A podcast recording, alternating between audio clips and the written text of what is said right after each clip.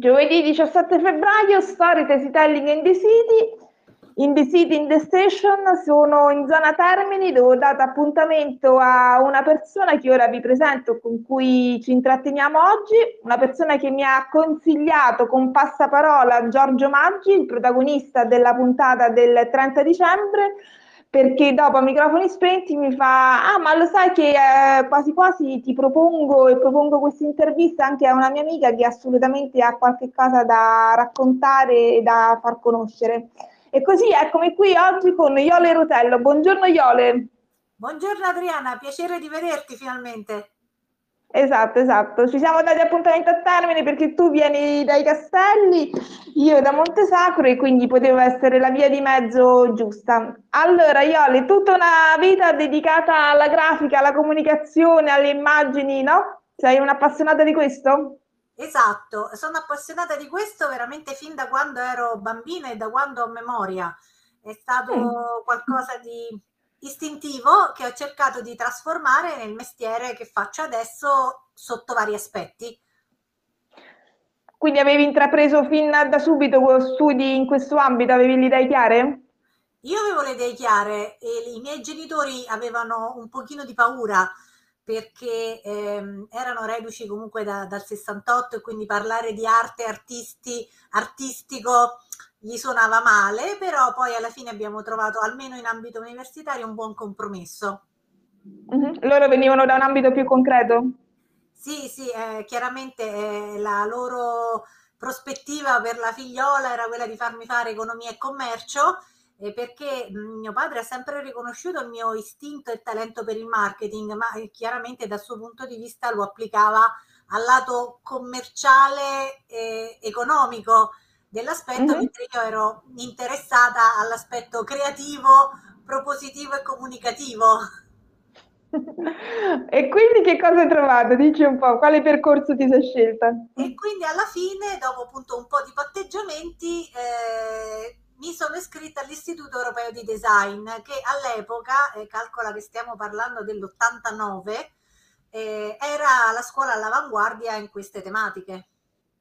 Mm, c'era già una sede qui a Roma, perché so che a Milano e anche a Roma c'era sì, di già? O... C'era già una quindi non... quindi non ti sei dovuta spostare eh, per fare lo IED qui a Roma? Eh, no, per fortuna, perché eh, già è stata, come dire, impegnativo dal punto di vista economico come scuola e anche la trasferta in un'altra città sarebbe stato proibitivo. Mm-hmm. Quanti anni dura lo IED? Quando l'ho fatto io durava quattro anni, quindi un corso di laurea regolare. Tutti esami molto pratici? Eh?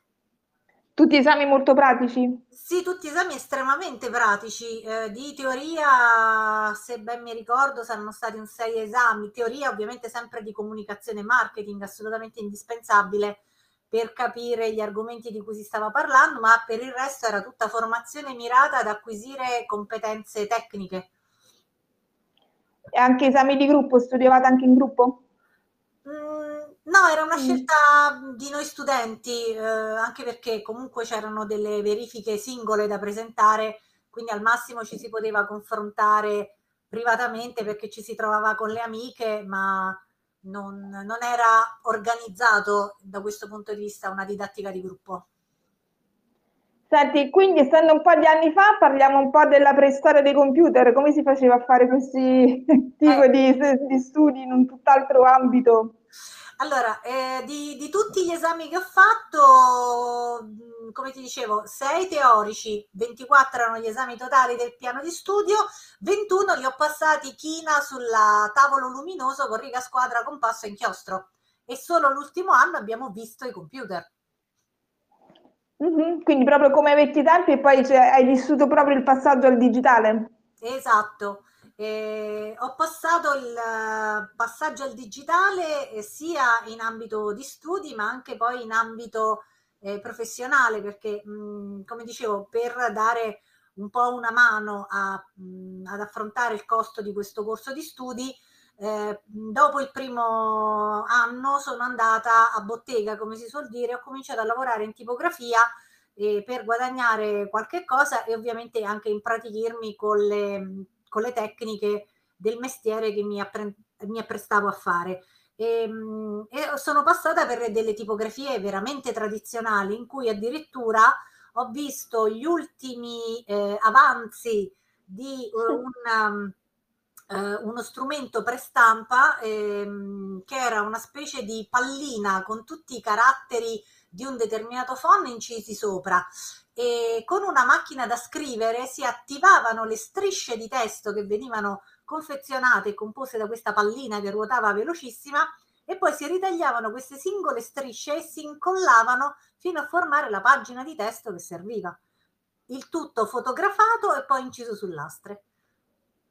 Mamma mia, che meccanica, anche quella però aveva il suo fascino. Assolutamente, sì, sì, eh, e mi ha dato anche tanta pazienza. Sicuramente ha esercitato la pazienza. Immagino, senti, il percorso allo IADE si completa con una tesi, tu su cosa l'hai fatta? E all'ultimo anno l'Istituto Europeo proponeva delle tesi eh, sulla base degli sponsor che aiutavano uh, a, a, creare e gestire il, um, alcuni piani di studio. Eh, nello specifico ehm, era, eh, c'erano cinque eh, grandi aziende che si stavano affermando un po' sul mercato italiano in quel momento e io e un paio di amiche scegliemmo Ikea come, mm. rappre- come azienda sulla quale andare a investigare. L'idea e lo scopo era quello di italianizzare il brand Ikea per adattarlo con i colori nazionali e istituzionali alla nostra realtà ehm, italiana. E quindi abbiamo fatto un redesign del possibile logo di Ikea in eh, verde e rosso su fondo bianco andando poi a, a, rivisitare tutte le applicazioni possibili eh, di questo ipotetico nuovo brand. Mm. Quindi un rebranding. Esatto e tutta l'immagine coordinata applicata, ivi comprese le divise degli operatori, eh, la modulistica di fatturazione, le etichette per gli espositori, eh, veramente qualunque aspetto della comunicazione che può venire in mente. Era un, una tesi mediamente massiccia, soprattutto molto disegnata chiaramente. Mm. Ovviamente era un'esercitazione, ma poi l'avete sottoposta a Ikea? Sì, ha detto Ikea, cose che l'ha vista, ci ha ringraziato molto per il lavoro e brave ragazze, insomma è un po' finita così. è rimasta giallo-blu. Sì, sì, sì, eh, per forza, eh, era, ma lo sapevamo dall'inizio in realtà che era una, eh, uno sperimento che non avrebbe avuto grosso seguito perché comunque era un'azienda già presente da molti anni nel resto del mondo e questa versione italica italianizzata era appunto un, una specie di scommessa. Mm-hmm. E ti saresti comunque aspettata che poi avrebbe preso tutto questo piede che ha in Italia anche? Sì, perché avendola studiata comunque. Nello studiare il brand aziendale avevamo già visto la filosofia molto importante che la supportava e eh, chiaramente anche il, um, l'adattabilità ai vari possibili mercati. Quindi ci aspettavamo effettivamente una esplosione di affermazione. Quindi sei stata nel momento clou del passaggio dal meccanico al digitale per quanto riguarda i sistemi di stampa. Sei, hai vissuto diciamo un po' l'entrata sul mercato italiano di Ikea e poi dopo questa tesi hai vissuto anche qualche, qualche altra svolta epocale con il tuo lavoro. Raccontaci un po' che cosa succede dopo che uno esce dallo IED e tu che cosa, quali opportunità hai avuto.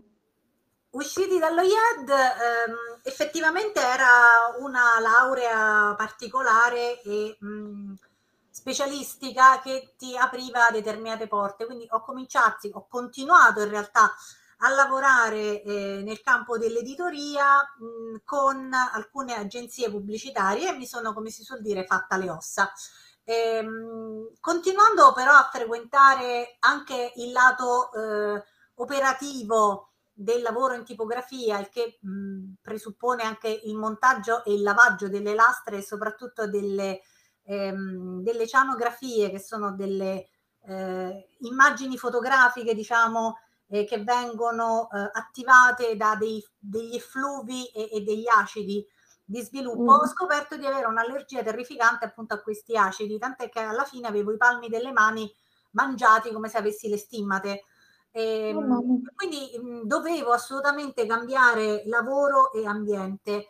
E siamo arrivati a cavallo del 98 e si cominciava a sentir parlare nell'area di questa cosa nuova, di questo strumento di comunicazione che era il web, internet e il, um, la rete. A quel punto mi sono chiaramente incuriosita moltissimo e ho preso una certificazione come web designer e ho cambiato drasticamente il mio campo di applicazioni. Con questo nuovo diploma e comunque i miei cinque anni di esperienza di grafica ho trovato lavoro per una società informatica eh, in Noce che però lavorava con commesse della pubblica amministrazione e per i successivi 12 anni, passando anche di varie attività di consulenza in attività di consulenza, mi sono girata, come si suol dire, le sette chiese informatiche delle, della pubblica amministrazione laziale. Uh-huh. Quindi creando la, il loro passaggio al digitale di queste amministrazioni? Sì, ho seguito, um, vi ricordo che nel 2000 c'è stato il cambio di conio dalla lira all'euro e uh, eh. praticamente tutta la pubblica amministrazione doveva fare delle attività di formazione interna del personale e digitalizzare le procedure interne per uh, la... Um, eh, la gestione della, della, trasformazione economica da un sistema all'altro. Quindi mh, io ho lavorato sui portali istituzionali che permettevano di fare la formazione interna del personale eh, interno alla, alle varie aziende di pubblica amministrazione, parliamo di INPS, parliamo di INAI, parliamo di Sogei, parliamo di Poste Italiane, parliamo dell'Agenzia delle Entrate, insomma cosette del genere, che avevano bisogno chiaramente di informatizzare questo loro processo e, e lavorare con degli strumenti nuovi che, che si stavano ehm, portando sul mercato in quel momento. Molto interessante, un grandissimo, un grandissimo lavoro di dati, di trasmissione hai fatto proprio una, hai, hai, hai contribuito proprio alla, alla, rivoluzione della digitalizzazione della pubblica amministrazione? No, nel, nel, mio piccolo sì, io chiaramente come grafico ho sempre lavorato come front-end, quindi davo mm. l'aspetto estetico a quelli che erano i, i, motori dei database sviluppati dai miei baldi colleghi e mh, mm. In questo periodo chiaramente ho, ho appreso e assimilato questo tipo di cultura ma non sono mai diventata un programmatore perché a me comunque interessava sempre l'aspetto di dialogo e di trasferimento delle informazioni tra entità congrue. Mm-hmm. Quello che comunicano le immagini. Sostanzialmente sì. Le, quello che comunicano le immagini, quello che comunicano le superfici, quello che è interazione tra gli oggetti e gli elementi, chiaramente. Certo. E, e tra gli utenti. Sì, tra gli utenti. Ehm, e ovviamente un, un, portale è uno strumento sostanziale per attivare questo tipo di, di dialoghi di trasformazione perché i dati che gestisce sono veramente massicci e massivi. E dopo questa esperienza nell'ambito diciamo, della formazione istituzionale dell'e-government, come dicono i bravi, eh, mm-hmm. casi della vita lavorativa mi hanno portato invece a interfacciarmi con il mondo del turismo e anche lì eh, lavorando sulla gestione di eh, portali di provider ehm, che consentono sostanzialmente l'interscambio di servizi di eh, per esempio noleggio auto, gestione camere d'albergo, ehm, voli, eh, transfer, eccetera, per creare dei pacchetti che poi vengono acquistate dalle agenzie di viaggio e rivendute a, a quel punto al cliente finale. E mm. Tutto ciò è andato benissimo finché, come dire, il mondo mi è cambiato sotto i piedi. Finché è arrivato il 9 marzo, quindi. È, esatto, è arrivato il 9 marzo 2020, è arrivato per tutta l'Italia, in cui siamo entrati in lockdown e ehm, ci siamo ritrovati tutti quanti in cassa integrazione con un'azienda che sta ancora eh, faticando a mantenere il passo e a uscire eh, dalla situazione difficile in cui in generale le attività turistiche stanno tutt'oggi vertendo. E, e tu sei rimasta sul divano? Non credo, da quello che mi stai raccontando, non credo che sei rimasta sul divano. No, infatti, decisamente. Quindi questo è stato di nuovo uno stimolo eh, eh, provenuto da terze parti e, ehm, che mi ha dato appunto la, la, voglia di rimettermi di nuovo in gioco, di rimettermi di nuovo a studiare e eh, facendo una velocissima analisi di mercato mi sono resa conto dell'importanza che sta assumendo sempre di più il lavorare in portabilità. Questo quindi mi ha spinto a prendere una certificazione come sviluppatore di applicazioni per cellulari ed è il lavoro che sto portando avanti adesso. Mm. Quindi sviluppi, sviluppi, crei sviluppi app per attività professionali? Ehm, ho deciso di ehm, orientare specificatamente il mio lavoro ehm, dedicandomi eh, alla, mm, allo sviluppo delle attività locali perché le attività locali hanno un gran bisogno, a mio avviso, di entrare in contatto diretto con i loro clienti finali e spesso non hanno gli strumenti adatti per creare questa attività di fidelizzazione, cosa che invece un'applicazione può fare con una certa semplicità. E Fino a tre anni fa eh, la tecnologia non aiutava moltissimo eh, e i costi di sviluppo e di realizzazione di un'applicazione erano veramente elevati, per cui questa categoria commerciale eh, con una certa difficoltà poteva accedere allo sviluppo di app proprietarie. Fortunatamente mm-hmm. la tecnologia va avanti e si sono sviluppati dei nuovi sistemi di interazione che mh, appartengono alla cosiddetta filosofia no code, cioè mh, utilizzare delle interfacce grafiche senza necessariamente bisogno di entrare all'interno di, eh, di sistemi di sviluppo e quindi si possono produrre delle applicazioni perfettamente funzionali e funzionanti a dei costi di tempi e di sviluppo che sono più o meno un terzo in meno rispetto a quanto erano fino a tre anni fa. Per cui adesso sviluppare un sito web o sviluppare un'applicazione dedicata a un'attività hanno all'incirca lo stesso costo. Fantastica la tecnologia e quindi anche questo bisogno che è esploso durante la pandemia di avvicinare no, le attività locali agli utenti lì dove non si potevano più incontrare ha preso il via da lì e si può sviluppare ulteriormente con le app, mi pare di capire, no? Sicuramente, e chiaramente il caso più eclatante è quello del mondo della ristorazione, che attraverso i sistemi di delivery è riuscita a riorganizzare la propria attività commerciale, ma mh, anche moltissimi altri settori possono usufruire e godere di questo beneficio informatico. Eh, facciamo l'esempio dei parrucchieri o delle estetiche che spesso e volentieri devono destinare una risorsa quasi esclusivamente a lavori di segreteria, quando invece dotandosi di un'applicazione intelligente hanno la possibilità di far gestire direttamente al cliente le prenotazioni o le cancellazioni senza per questo dover appunto eh, utilizzare mh, risorse umane che devono passare il loro tempo al telefono o a trascrivere su carta le mm-hmm. cancellazioni o, o, le riprogrammazioni. E questo già per esempio può costituire un bel risparmio per, uh, per le attività, oltre al fatto di poter andare anche in finezza, come si suol dire. Se per esempio un eh, un titolare di attività ha più di un'attività, sempre attraverso un'unica app può gestire contemporaneamente gestioni e prenotazioni per ogni singolo negozio e addirittura per ogni singolo lavorante. Mm-mm. Molto molto interessante e funzionale, quindi praticamente mh, mm, mm, ritornando indietro, sintetizzando, hai utilizzato, hai avuto la capacità, la prontezza di utilizzare appunto due fattori esterni due problematiche esterne, prima la, mm, la, l'intolleranza agli acidi e poi il lockdown per invece riformarti sempre con grande attingendo alla tua esperienza pregressa e a questa tua grande anche voglia e capacità sempre di, di apprendere di continuo, no? Chi si ferma è perduto, chi non si forma, com'era chi non si, fer- chi non si forma si ferma.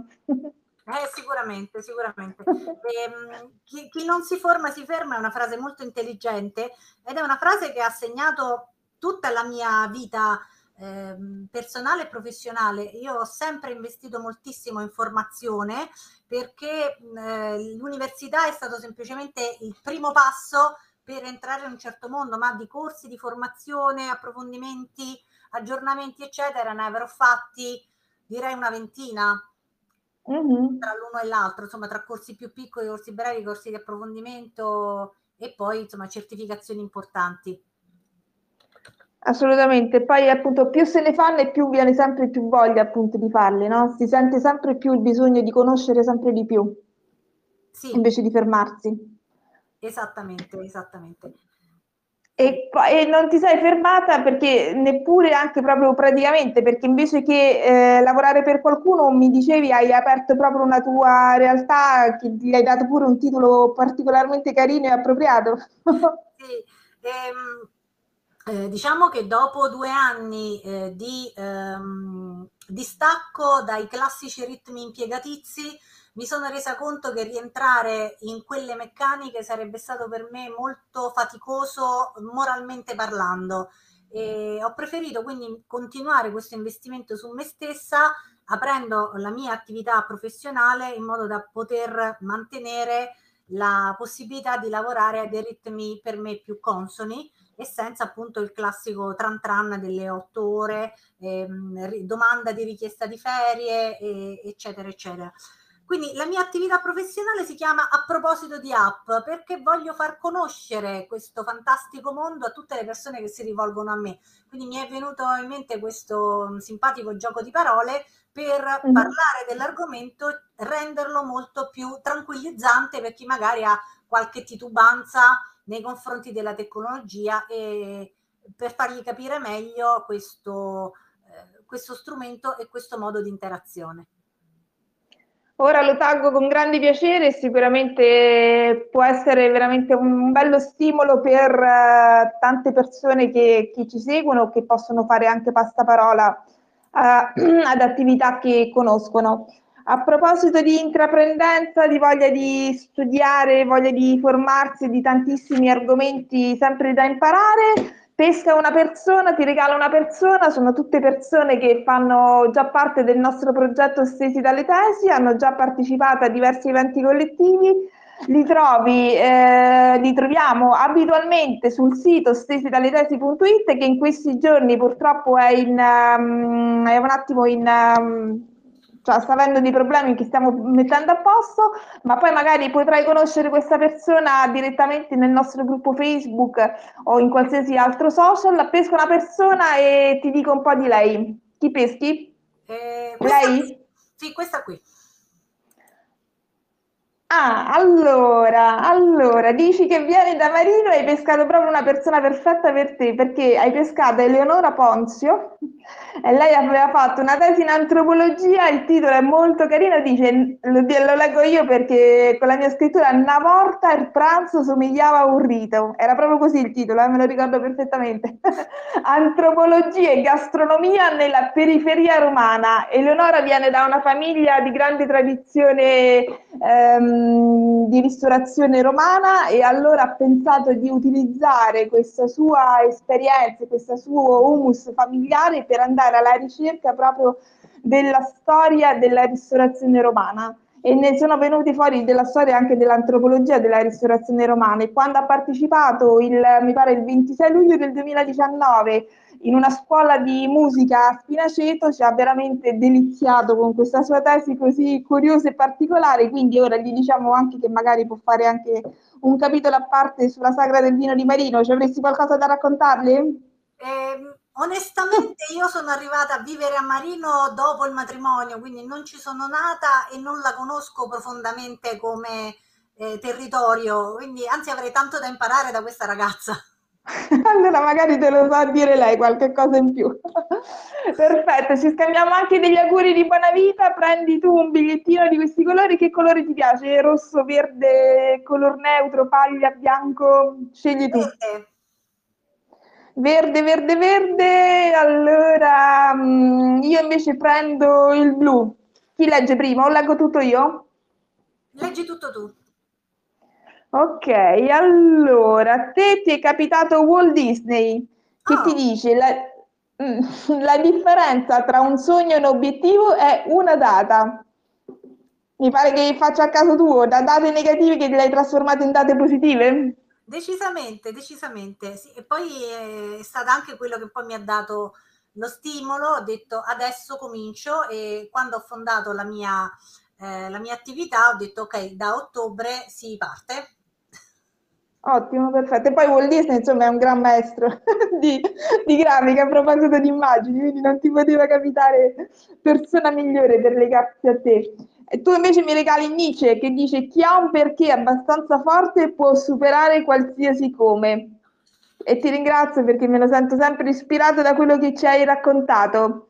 Allora, a proposito di app, ti dedichi anche oggi a lavorare a qualche altra app, per cui ti auguro un giovedì bello intenso di lavoro, di creatività. Grazie mille Adriana, sicuramente sì, sto rifinendo gli ultimi tocchi di un'app in pubblicazione, magari una prossima volta ve, ve la racconterò.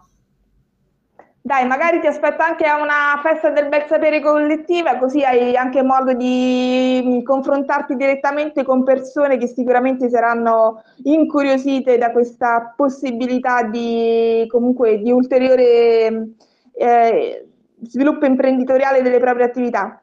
Grazie Iole, grazie a tutti, buon, buon giovedì e alla prossima. Ciao Adriana, alla prossima. Ciao.